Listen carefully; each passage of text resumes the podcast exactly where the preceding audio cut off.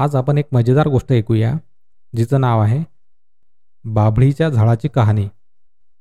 रस्त्याच्या कडेला एक बाभळीचं झाड होतं. झाड काट्यांनी भरलं होतं. मी कुणालाच आवडत नाही. काटे नसलेली बाकीची झाडं किती छान दिसतात. बाभळीच्या झाडाला या विचारानं फार दुःख होत असे.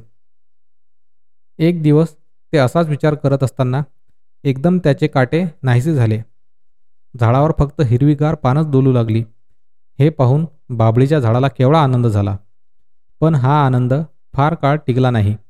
कुठून तरी एक बकरी आली आणि झाडाची पानं खाऊ लागली. बाबळीनं विचार केला अरे रे रे ही बकरी तर माझीच पानं खाऊ लागली. आता काय करू? माझी पानं जर सोन्याची असती तर किती बरं झालं असतं? आणि हे काय? बाबळीची सगळी पानं सोन्याची झाली. तेवढ्यात तिथून एक माणूस चालला होता. बाबळीची सोन्याची पानं बघून त्याचे डोळे तर चमकायलाच लागले.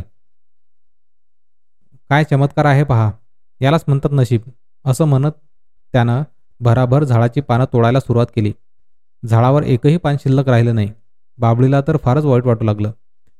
हे काय झालं? माणूस तर सोन्याची पानं सोडणारच नाही. त्याऐवजी माझी पानं काचेची असायला हवी होती. तेच बरं झालं असतं. बाबळीने असं म्हणताच तिची सर्व पानं काचेची झाली. बाबळीचं झाड फारच खुश झालं.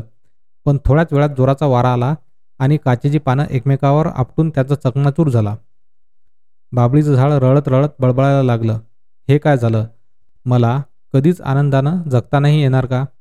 बकरी खाऊ शकणार नाही माणूस चोरणार नाही आणि वारा फोडणार नाही.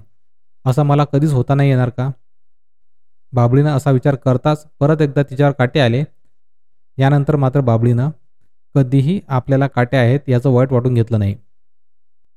तर मग मित्रांनो कशी वाटली ही बाबडीची गोष्ट? Moral stories in Marathi for kids पॉडकास्टला follow करून शेअर करायला विसरू नका. धन्यवाद.